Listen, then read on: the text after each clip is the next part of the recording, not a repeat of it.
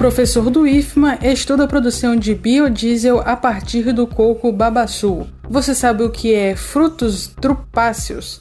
Eu sou Esther Domingos e já está no ar mais uma edição do Rádio Ciência. Pesquisa, produção científica e as discussões do ambiente acadêmico. Rádio Ciência, as notícias do universo científico. De segunda a sexta, às oito da manhã, com reapresentação às duas da tarde, na Universidade F M. Rádio Ciência. Professor do I F M A estuda a produção de biodiesel a partir do coco babaçu. Os detalhes na reportagem de Wesley Santos. Uma pesquisa realizada em parceria entre o I F M A, Instituto Federal de Educação, Ciência e Tecnologia do Maranhão, campus Imperatriz, distante seiscentos e quarenta e dois quilômetros da capital, e a Universidade do Vale de Taquari, no Rio Grande do Sul, possibilitou a produção de biodiesel a partir do óleo e azeite provenientes do coco babaçu. No Maranhão, o professor José Silva Machado, coordenador e percussor do projeto, conta um pouco da relação com a matéria-prima. Eu sou caxiense, é, nascido ali na Veneza, e minha mãe também é, foi catadora de coco, quebradeira de coco, e eu, quando criança, também eh, ajudava ela nessa tarefa, né? É, que não é fácil, é uma tarefa difícil. Portanto, o, o, o babaçu sempre esteve presente na, na minha vida. Então, esse é o primeiro enfoque, né? É, porém, eu não sabia das propriedades. E depois fui fazer engenharia elétrica aí na U F M A e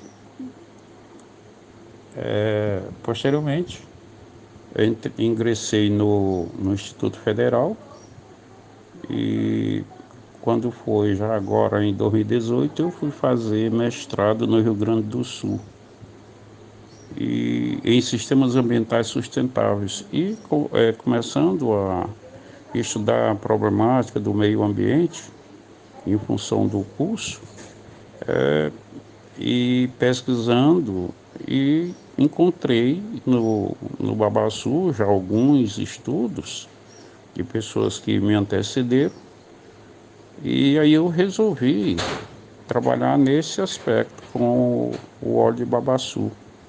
O óleo e... A princípio era o óleo, mas depois também entrou o azeite, né? O principal diferencial do biodiesel a partir do babaçu é a menor taxa de poluentes na composição, o que diminui os impactos no meio ambiente. Os veículos do ciclo diesel, eles emitem é, um monóxido de carbono, dióxido de carbono, é, em função, é, tem enxofre, e o... O biodiesel, ele é livre de, de enxofre. Então, é, a contribuição dele é tanto é, do ponto de vista qualitativo quanto quantitativa, ele tem uma importância muito grande em função de não emitir é, esses poluentes, tá? E de forma que é uma contribuição para a, se mitigar os impactos ambientais. Além da diminuição da poluição ambiental, a produção deste biodiesel pode trazer mais renda para quem trabalha com o fruto. Lá onde nós trabalhamos, na comunidade do Ciriaco, eles, já, eles têm uma, é uma associação, a associação adquiriu uma máquina para a extração do óleo. Então elas fabricam óleo, fazem o sabão, é, e também parte é, de alegorias, essa coisa toda elas aproveitam também, né? Então é uma renda, né? É o que precisa se é, gerar é, renda para as comunidades, aproveitando bem o que essas comunidades sabem fazer.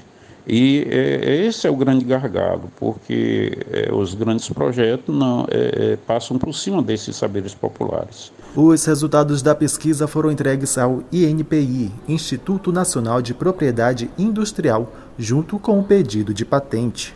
Da Universidade F M do Maranhão, em São Luís, Wesley Santos. Tome ciência! E frutos drupáceos, você sabe o que são? Drupáceos são frutos carnosos que contêm apenas uma semente aderida ao endocarpo, de tal maneira que só pode ser separada mecanicamente. Exemplos deste tipo de frutos são o pêssego, o damasco, a cereja, a guinja, a ameixa e o babaçu. Você sabia? Tome ciência! Pesquisa, produção científica e as discussões do ambiente acadêmico. Rádio Ciência, as notícias do universo científico. De segunda a sexta, às oito da manhã, com reapresentação às duas da tarde, na Universidade F M. Rádio Ciência.